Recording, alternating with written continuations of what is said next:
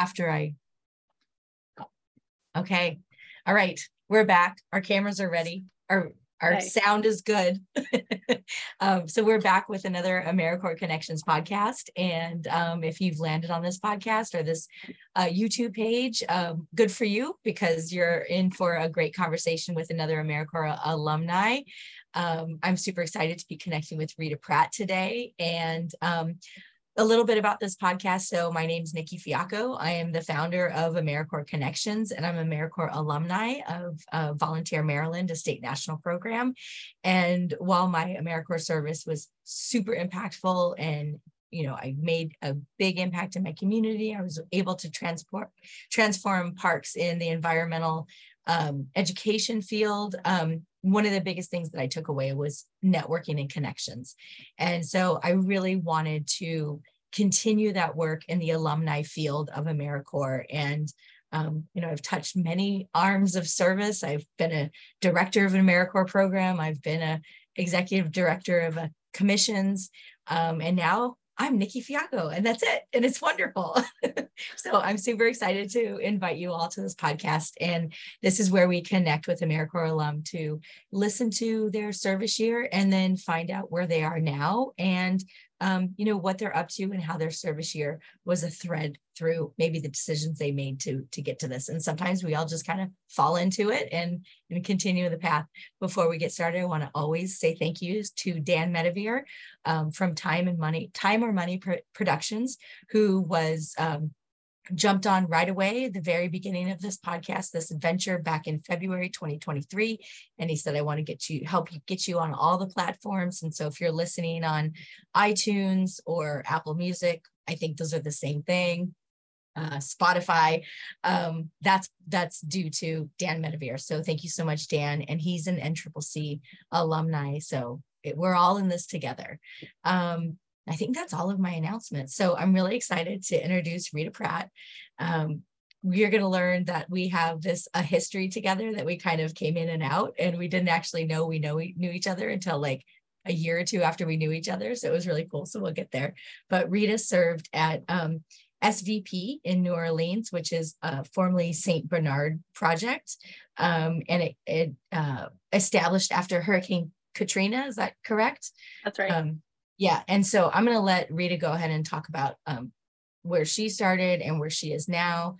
Um, fun fact, she is actually in the AmeriCorps agency now. And so very, I feel like I kind of have like, I don't know, like a superstar on the podcast or something. So we'll just lob that up. so take it away, Rita. They always want us to talk about our experience um, and, and bring in new members. So I am happy to share a bit of my background, but exactly what you said earlier is true. Like, I do think a lot of people fall into AmeriCorps, and that's what we want to change, right? Like, we want people to be intentional about, you know, joining AmeriCorps and doing service and seeing it as, um, you know, an opportunity for growth and career advancement. And we're also happy to take everyone that falls into it, right? Um, so, like she said, my name is Rita Pratte. I'm currently serving as the supervisory disaster services specialist in the disaster services unit at the AmeriCorps agency. I got here, um, if we go way, way back in my history, and it's not really that far back, but I went to college in Boston. Um, I, I went for communications and marketing, and I was planning to actually go into sales so I had a completely different expectation for the way my life was going to go. But while I was in college, I I participated in service trips. So I did alternative spring break every spring. Um, I actually went to New Orleans. Um, actually, I think it was the the sophomore, junior, and senior years. I went to uh, New Orleans and served with SBP, which you mentioned before, formerly the St. Bernard Project. Uh, served with them as a volunteer not as an AmeriCorps member, but as a volunteer. And as um, I was in my senior year and I was on the service trip, I was a, a leader for my uh, service trip. And they asked, um, and one of the AmeriCorps members there asked me what I was planning to do after college. And I really didn't have a firm plan at that point. It was March. And they said, you should be an AmeriCorps member. Like you have all the qualities, the leaders, you know, the leadership is obvious and apparent. Why don't you apply to be an AmeriCorps member? And I loved those service trips. I always came back and felt extremely moved by the work we were able to do. And that just made a lot of sense to me. So I applied directly with SBP, which I know is a different uh, experience than others. I didn't have to go through any online platform through the agency. I just applied directly with them, uh, which worked out in my favor, I believe. And I got into the program, was super excited. I served uh, the early part of my term in New Orleans and then immediately was put on a disaster response team. Uh, there was Hurricane Joaquin that hit South Carolina, and I was put on a specialized team. It wasn't a formal AmeriCorps disaster response team with the agency, but it was a, a separate one with our program. And I went to South Carolina and served there. Um, I stayed there for the rest of my term until SBP hired me on uh, and I was hired on, I think it was as a communications specialist or, or something like that in Texas. So I moved there after the 2016 Memorial Day floods. Uh, I stayed there. They moved me back to South Carolina. They wanted to move me back to Texas. And at that point, I was just ready to settle a bit. So that is when I joined the South Carolina Service Commission. Uh, I started there uh, doing disaster services and also their external affairs. So I was getting a little bit back to my comms route, which I really loved, um, but still kept that disaster focus. Um, there, I was sitting, I believe it was ESF 14 emergency um, emer- for uh, South Carolina emergency. Why am I blanking? South Carolina Nikki, help me out here. South Carolina Emergency Management. Thank you. It's been a long day. It has um, been a long day. so I was supporting that um, directly with the state. And that was a really, really good opportunity, a great learning opportunity for me. After that, I moved to Virginia to be with my now wife, then girlfriend. And I had the opportunity to apply for the team lead for the disaster services unit. Was fortunate to, to get that position. And yeah, that's where I've been since 2020. And it was a really interesting time to onboard because it was June of 2020. Uh, right, joining the disaster services unit right at the height of the COVID pandemic.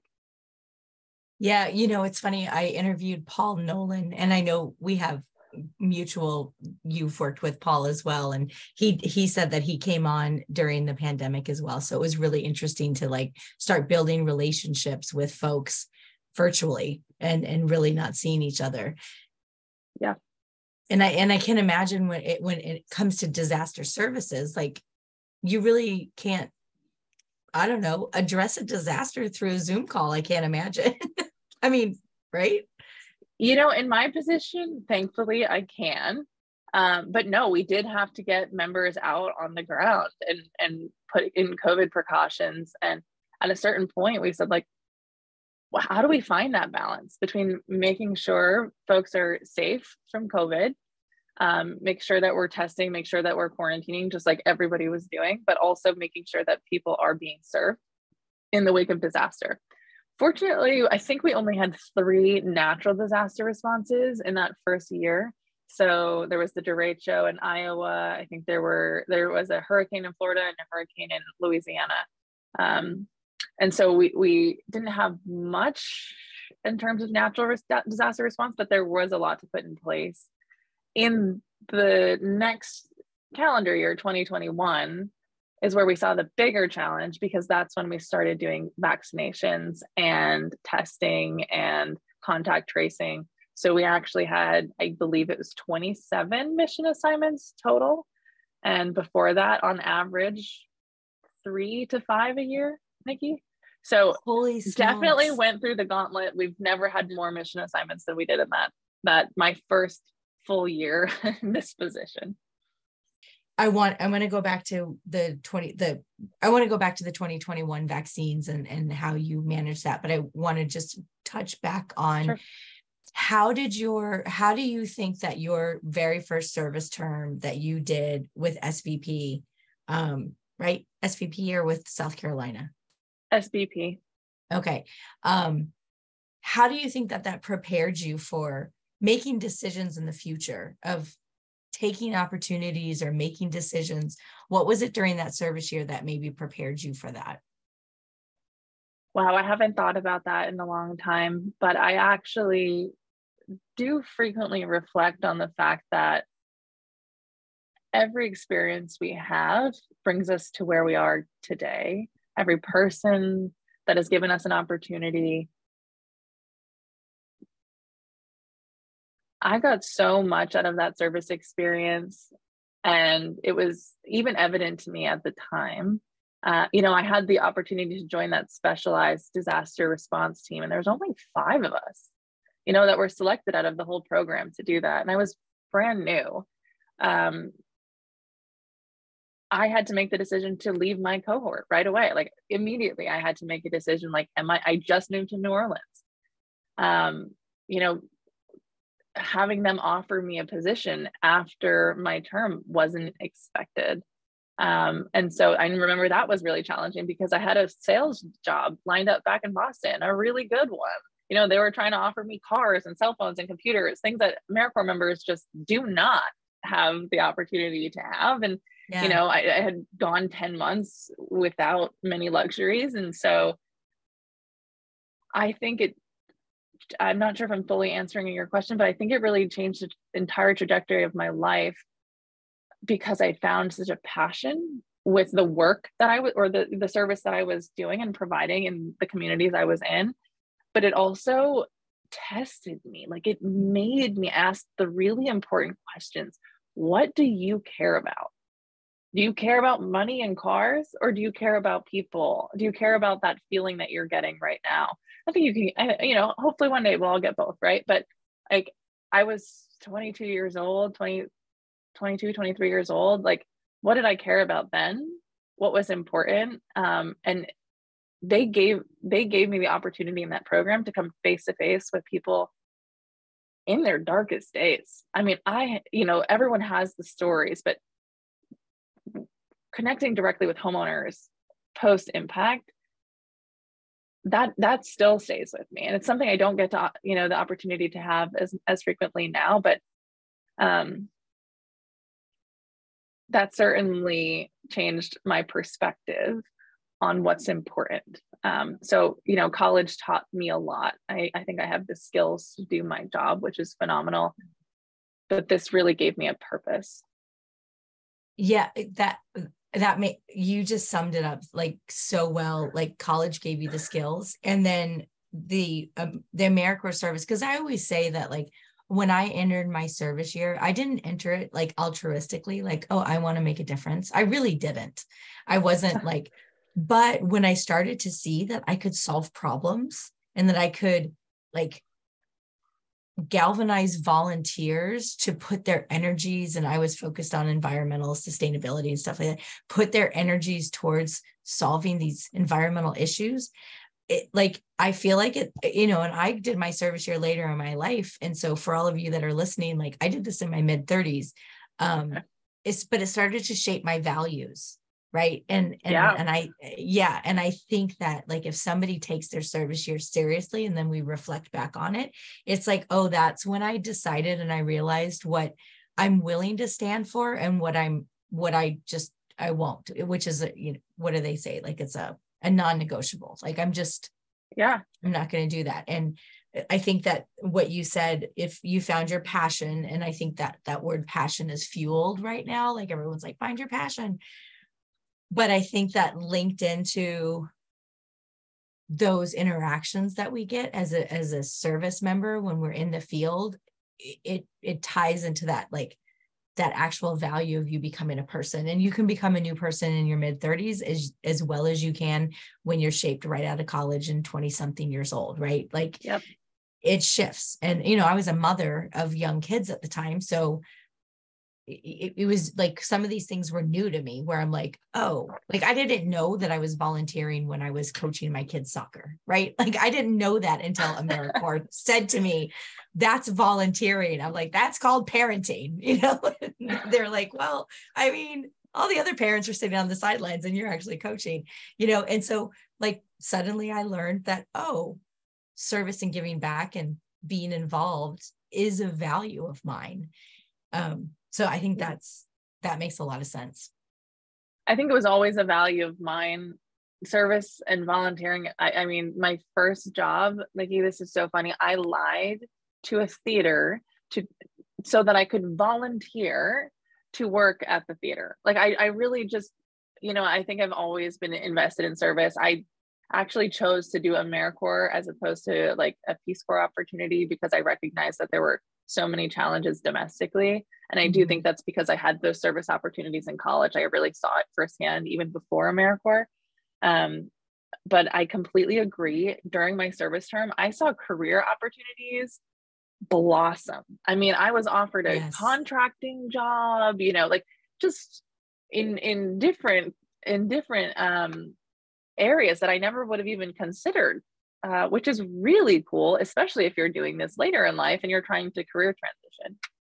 Yeah, and that's I mean that's like the the genesis of this podcast. I mean, I this is you are 24 because uh, Trey was so excited that he was 23 because that's Jordan's number. And he was like, I am the oh goat. So he has designated himself as the goat of this podcast. So we'll yay, see. Trey. We'll see. yeah. It's not about content, it's just about podcast number. it's probably you that's the goat. You've done 24 you. of these now. Yeah. And and but yes, and I forget what I was saying that um oh, because nobody's doing the same thing, right? Like, mm. like there's a handful of folks that are still like really, really in like you are working for the AmeriCorps agency. You know what I mean? Right. Paul is working for the AmeriCorps agency. But I interviewed folks that were working for Netflix. I interviewed folks that like Kate cool. Morton, she did an NCCC year.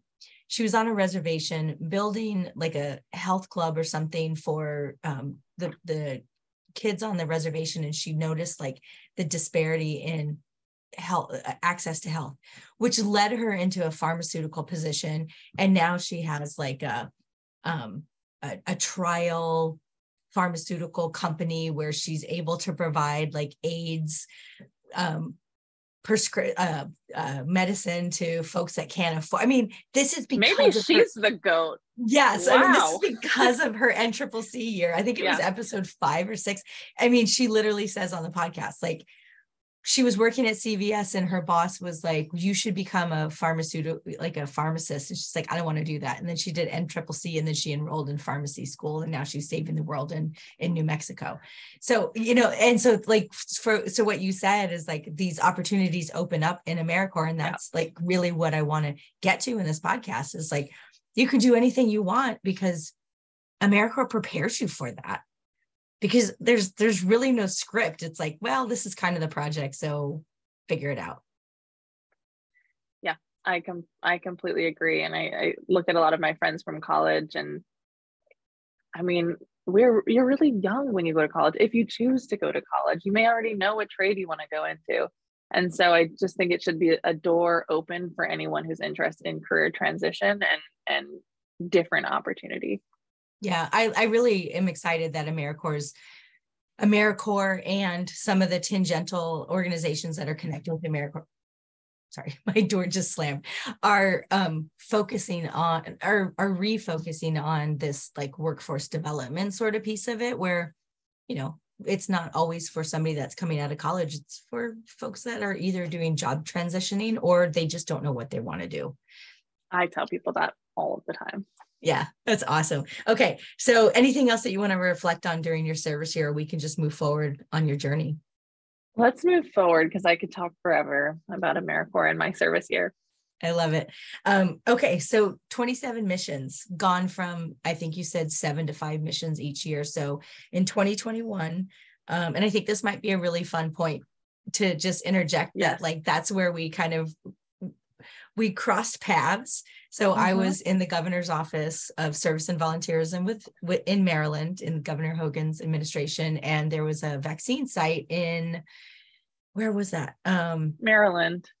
Well, it was Maryland, yes. oh, was, um, well, at the Metro. It's not. It's not very. It's not very. uh of course to me because I had 27, but it was yeah. a Maryland vaccine mission. I don't remember. I couldn't tell you where that yeah. was so and and I remember, and this is the funniest thing that I'm going to remember about that is that it was really hot. It was like a summer sort of day, and everybody was masked up and which I would always get really, really sweaty whenever I was wearing the mask. So I was like very nervous to be around like these AmeriCorps like headquarter folks.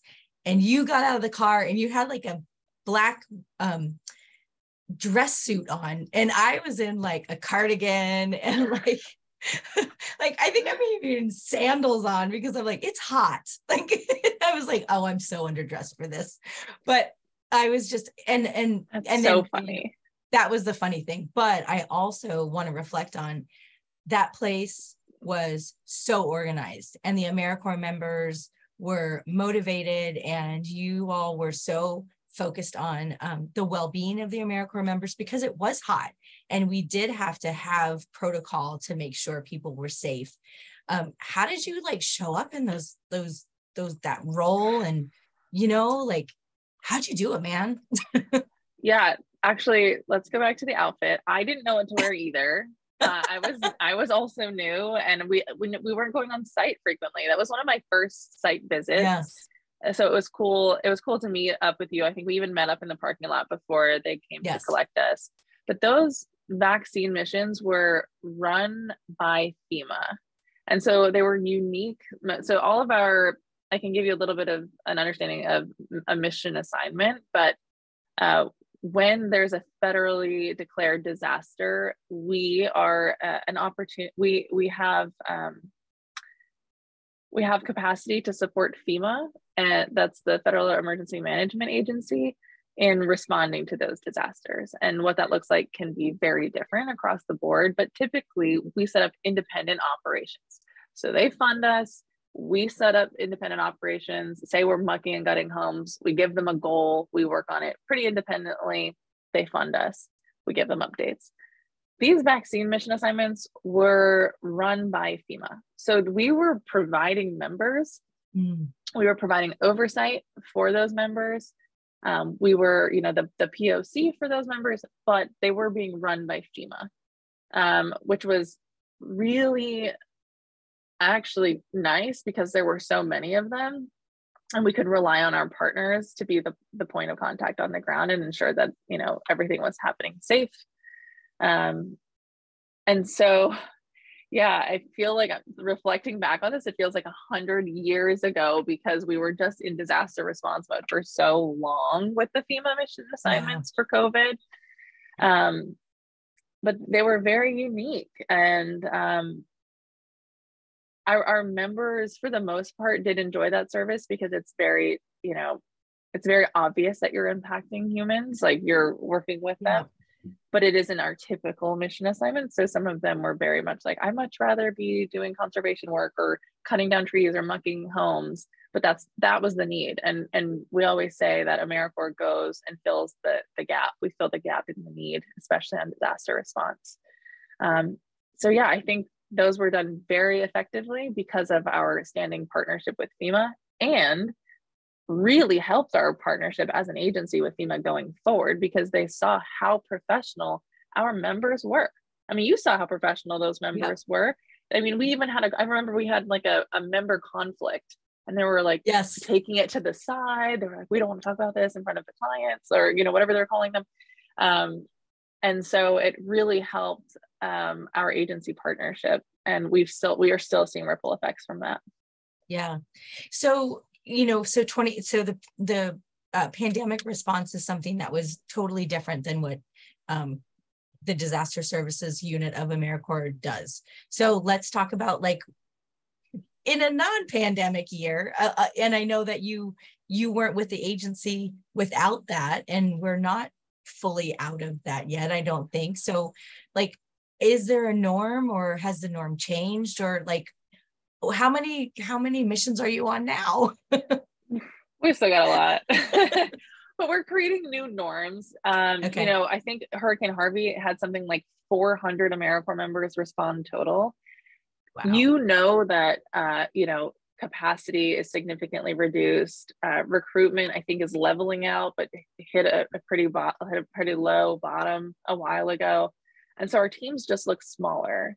Um you know also i think funding is difficult uh, to get so our programs are making other commitments, other contracts. So mm. say it's, you know, a conservation corps, they're making other contracts with different agencies and different partners. So they have other commitments and they may not be always available to respond. So I think setting the norm with our partners in response and saying this is re- typically what we we send right now. We're t- typically sending between 30 and 50 members as opposed to those enormous 400 person numbers. Um, you know, 30 to 50, giving more reasonable targets of what we can get accomplished. Um, and we're doing 30 to 60 day mission assignments, depending. Of course, it all depends on the level of, of the disaster. Um, and what the need is. And we, you know, the need can be anything from volunteer management to mold, uh, you know, mold suppression, mucking and gutting, debris removal. But there are also opportunities for, you know, crisis cleanup, which is a a platform that uh, we use in, uh, in, in many mm-hmm. disasters um, for homeowners to call into and express their need.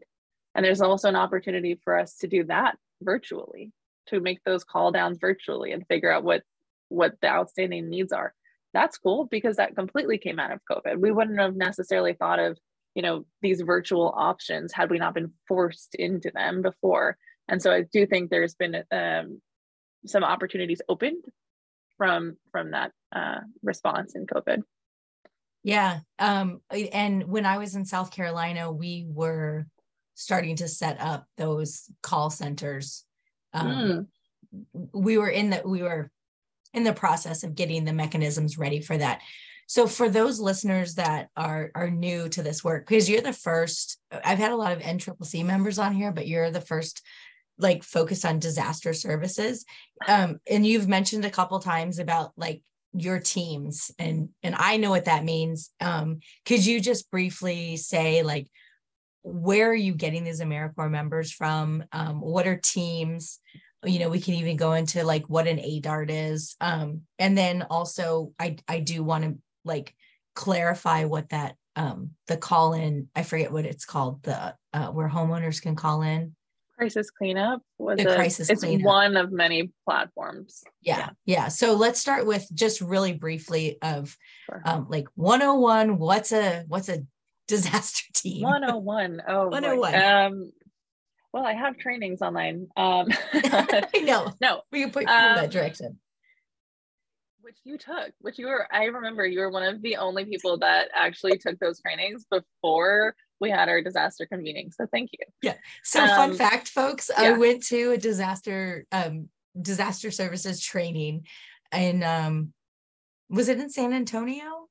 Austin in 2022, was, August. It was in Austin yeah. in 2022 and I am a nerd. I am a certified nerd, nerd, nerd, nerd. And so th- there was there was certificate there were classes or courses that we had to take, and I made sure I took all of them. And I was really annoyed because I couldn't finish them and get my certificate badge before the training. And so um, Rita's counterpart or, or a, a, a, wonderful woman that she works with is Katrina, which yes, we've got a Katrina and a Rita in the disaster service. Yeah, we do branch.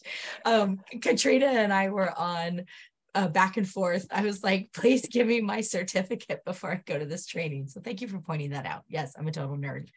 So we loved it. We loved it. So I, yes, and we do have a Katrina and we do have a Rita. And I always tell her that she overshadowed me. If you know anything about Hurricanes Katrina and Rita.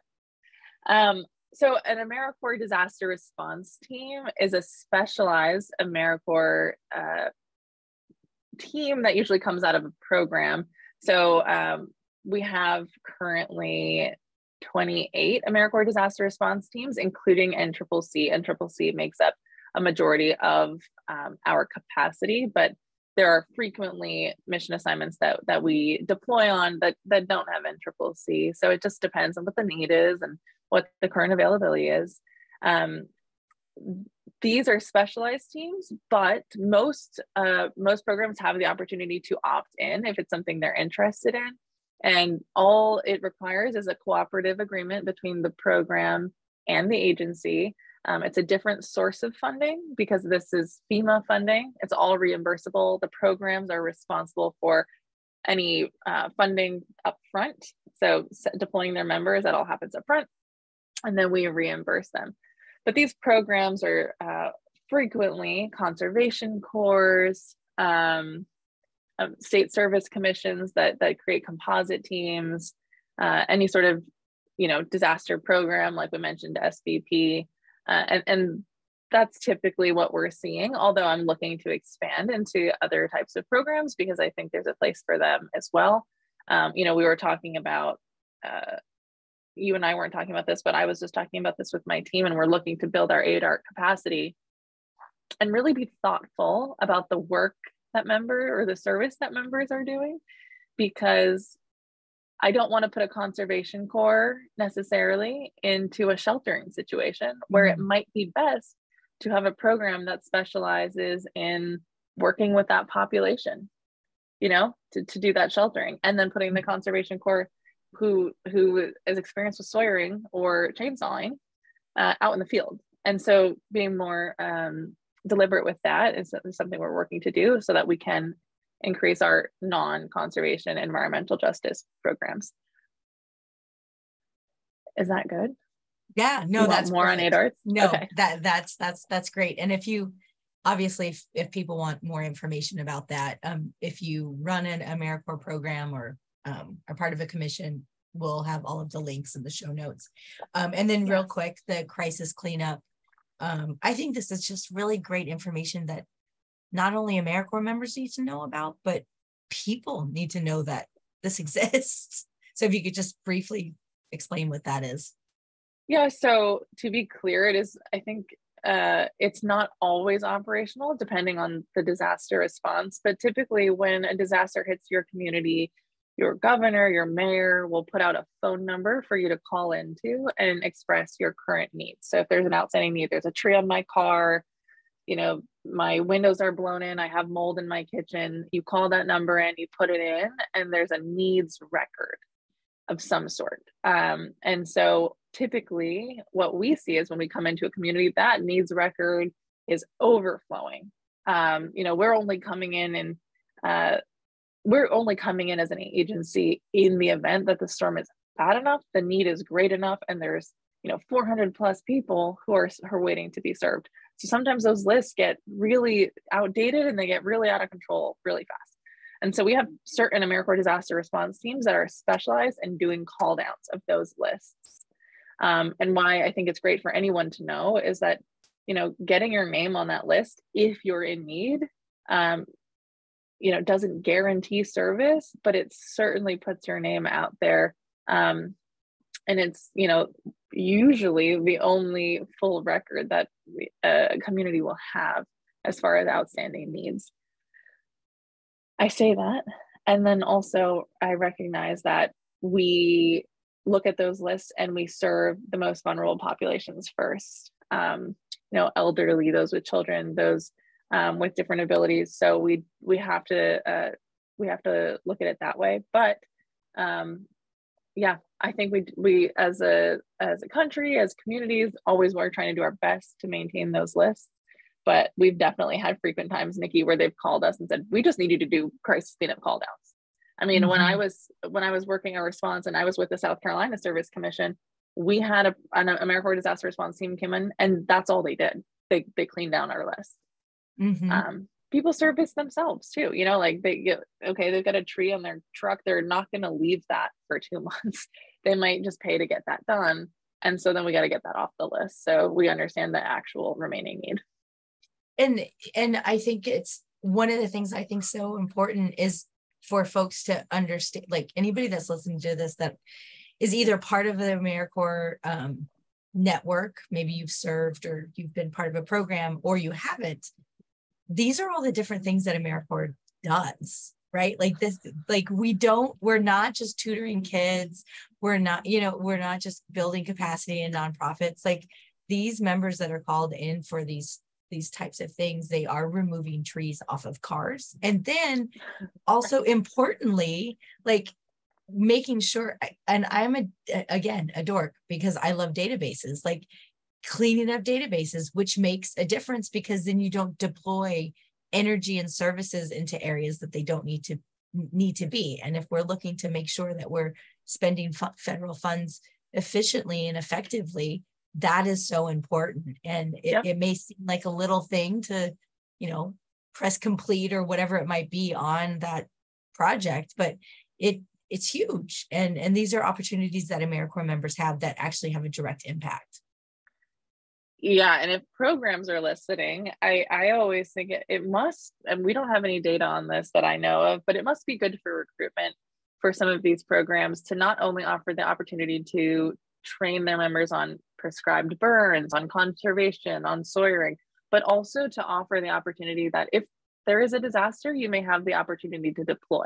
And that's a fully different set of skills. I mean transferable but a different experience entirely than going out and spending you know 10 weeks backpacking and doing trails. It's it's different um, and they'd have both opportunities as an americorps disaster response team. Yeah for sure. I'm a big fan. Um, i was excited when i was down in south carolina building out that. I it was it was actually kind of i know i know we were so close. Um, but i was excited when i got down there and and folks i i those listening i i pulled out the archived communications and strategy plan that Rita had. And uh, we started a little bit of momentum. Um, but things happen in AmeriCorps. So, uh, you know, you uh, you bend and you you you you move on. Um, so, what else do you want to share about? Um, so, I want to like AmeriCorps is not your entire life, right? Like this is what you like. We all kind of like are on the national service trajectory, but we're all people too. Um, yeah. And, you know, like I used to have a, a, a background and I decided that I wanted people to know that I'm kind of an astrology nut and I love the moon. And yes, I put crystals out inside when there's a full moon to, to cleanse them and collect moon water and do, you know, things.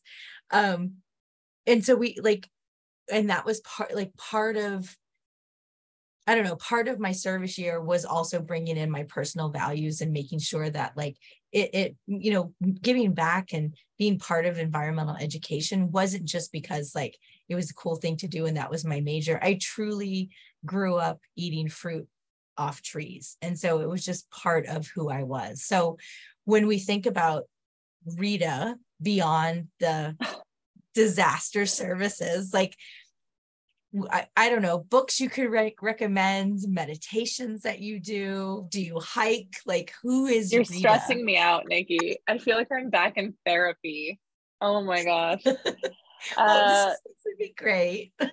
Yeah. No americorps is my life. No i'm just kidding. I it yeah. you know obviously our our jobs and our careers are a big part of our day today. Yeah um and you know i actually talk about this with my wife and working in disaster response has changed me as a human. It's changed my emotional response. Um, mm.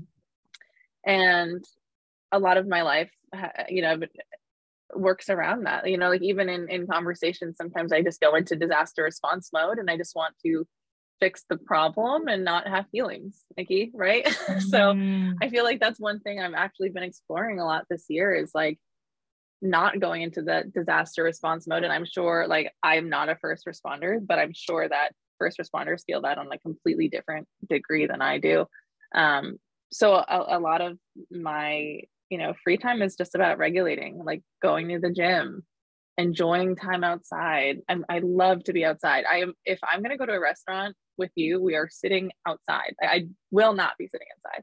Um, so as much time as I can get outside, um, I absolutely love traveling. I, I love that this op- this job allows me to travel a lot, and especially to places that like I I wouldn't go otherwise. You know, I once deployed out to Nebraska and had the best time. And people are so tired of me hearing about how cool Nebraska or hearing from me about how cool Nebraska is, but I really did have a great time there. Um, so definitely traveling. Um, I enjoy a lot of different things. I'm trying not to just create a list for you, but to talk about traveling, I just I went to Sweden uh, two weeks ago with my wife, who is an athletic trainer for a girls or a youth soccer tournament. It's like the biggest youth soccer tournaments, the Youth World Cup.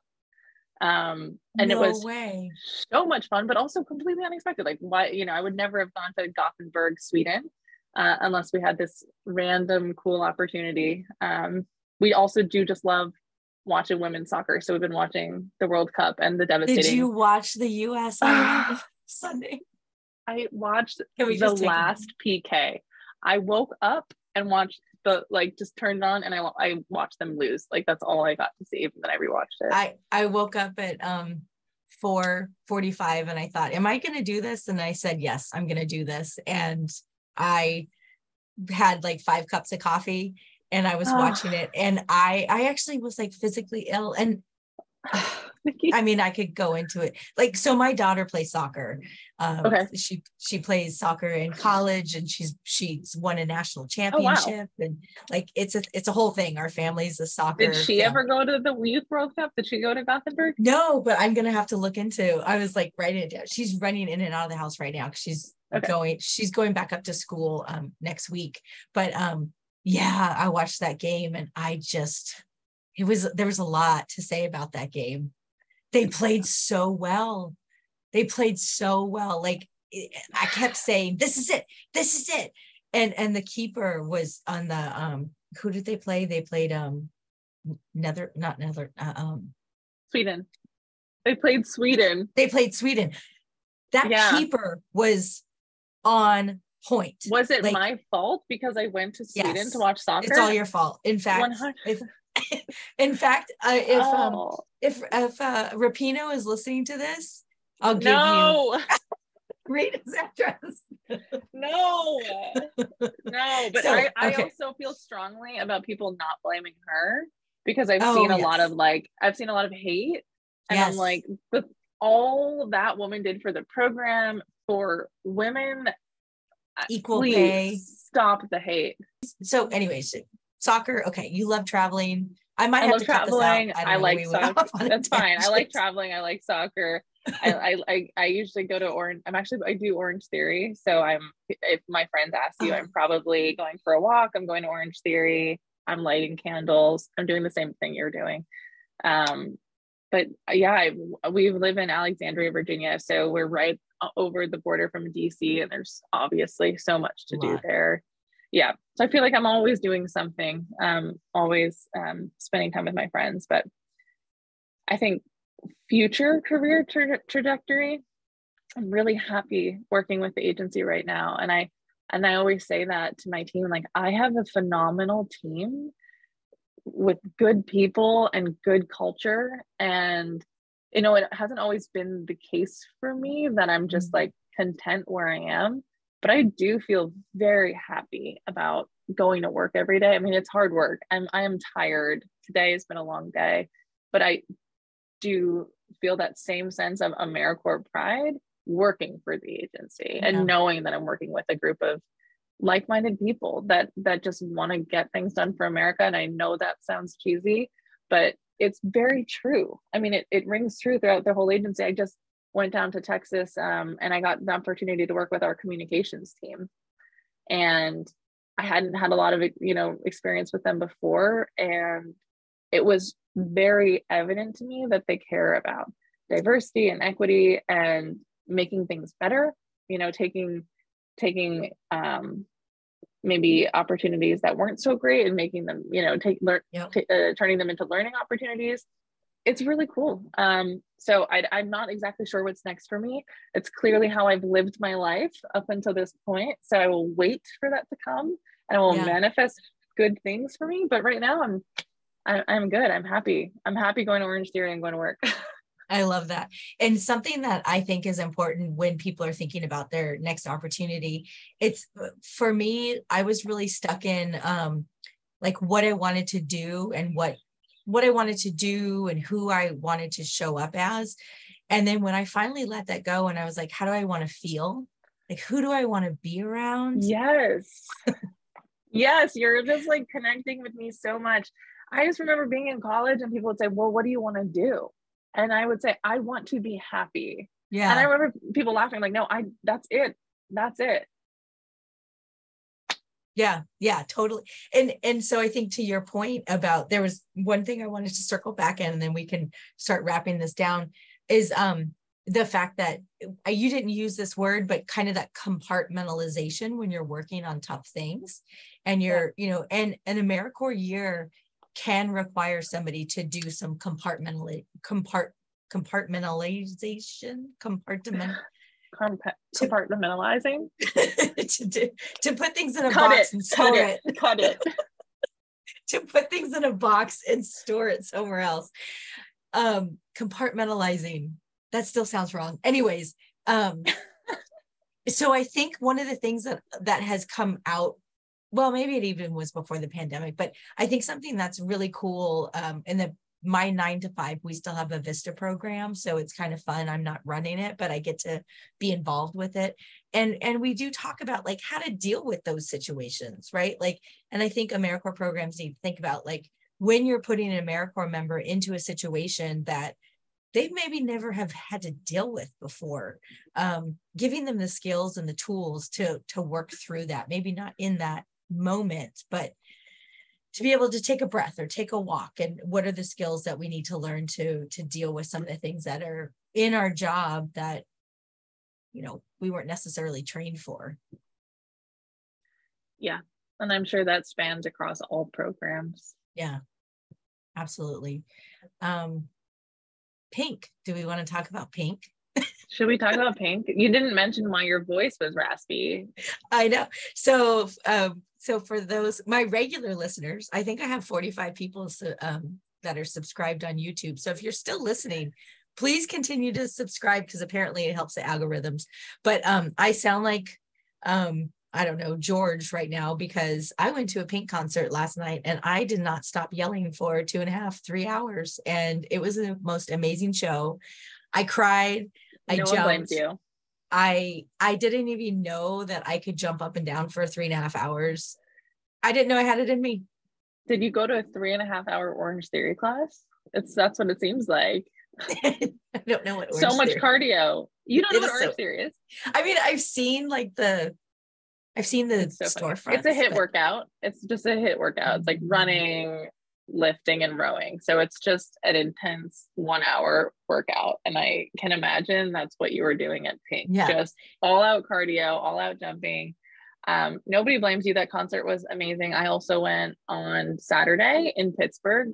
Um, and it was the Pink Eras tour. I mean, she sang songs across all of her albums, which that yeah. they don't always do that. I mean, you know, it's usually the new stuff, and we didn't really get much of her new stuff. Yeah. Um, yes. And I love that. And I did I so I don't know if you follow follow Mel Robbins and Abby Wambach. Um, so they have a podcast. Oh, they have a um, podcast. I oh, I, yeah. only, I listened to the Glennon Doyle podcast with no, Abby, I but... that's who I meant, not not Mel Robbins. I mean, I love okay. Mel Robbins, but Glennon okay, Doyle. We can do hard things. Yeah. Yes. So they were prepping for um, the um, Taylor Swift Swift concert, and Abby Wambach was looking at the um, lyrics and she was practicing them and like that was literally me for like the last week and a half and like i had him in my yes and i had him in my car driving and i was maybe i shouldn't record and so i i was a passenger in a car and I was reading them. And so when I got to the concert, I knew the words and I felt like you got to just find these videos of Abby. I was able I to think I did see them. I think yes, I did see I, them. Yeah. I was able to say the words and I I said them so loud and so proud. I'm like, I know exactly what she's saying because I spent a week and a half. I don't even think I needed to study. I knew the words. I knew the words. The only song I really just learned was Trust Fall, but still knew the words because I've been listening for a while. I just actually had a it. Spotify playlist, Nikki, that was a, a, a warm up. So I put all the songs that I thought they would sing and I listened to that for a long time. So I love it. I love commitment. It. it is commitment. Um, well, this has been this has been quite. This is almost like an AmeriCorps journey. You just never know where you're going to end up. right. I did listen to Paul's podcast, and I know that I'm very different than Paul, but yeah, maybe well, that makes for maybe that makes for a fun podcast. They, they don't know what they're going to expect or I what think, they're going to get. Um, all the guests have been so uh, just unique and everybody's story is different. And i think that's just the thing about americorps is we're all experience a similar but very different experience. And you know there's there's over a million of us who have served and at, at some point you know we we need we can do something with our voices. And so I'll, we'll close it out. I always ask this question sort of you know um, what do you see for this americorps alumni group? Like what what could we do? Like what do you see us doing moving forward i think the biggest piece for me is that community building uh, across the country mm-hmm. and um, making opportunities for people to feel safe and comfortable and able to take the leap of faith to move and follow a dream and know that there's going to be people there that are like-minded and that will catch them um, and and people that they can turn to and maybe even more than that will help you know with their next career transition or invite them to a pottery class, invite them to a soccer game, because I really do think that's one of the biggest challenges in, you know, people following some of their dreams is just leaving community behind. And community is so, so important. And we all experience it when we're in AmeriCorps. Like there is a good sense of community across our programs. I know some, you know, some programs are different. Um, you know, Vistas may have individual placement, but you know that you're part of the AmeriCorps. I don't want to say family, but you know what I'm saying. Um, mm-hmm. And I'd like I'd like that to extend past their year of service. Um, that's exactly what I was looking for when I left, and I know that I, I know that that still rings true for a lot of people. I love that. And that's really what I'm trying to build with the community connections. I know their, you know, Service Year Alliance is doing stuff with AmeriCorps alum, the AmeriCorps agencies doing things. Um, and you know, it it's gonna take a village to bring us all back together because like you said, we all kind of identify in different ways but like the strongest place that I've found for people to connect is the AmeriCorps alums in LinkedIn. You know, we're sharing professional development opportunities, we're sharing job opportunities, and um, you know, hopefully we can build some type of community. And I, I really feel strongly that in the next couple of years we can come out strong. I do want to add that I'm one of the co-chairs of Pride AmeriCorps. And what I learned from that was I wanted to jump in and, you know, create job opportunities and mentorship and XYZ. And I was told and pulled back and said, we first just have to make this social. We need to make this fun. We need to make it so that people want to stay a part of this community and be a part of this community. There has to be some sort of draw beyond like the professional and and okay. and that. And so maybe if you're uh, looking for different opportunities, remembering that as well. Um, the social aspect is super important. So we could have an AmeriCorps, Pride AmeriCorps Fun Day. Oh, that would All, be really fun. Like across the US. That would be really fun. Like during AmeriCorps week.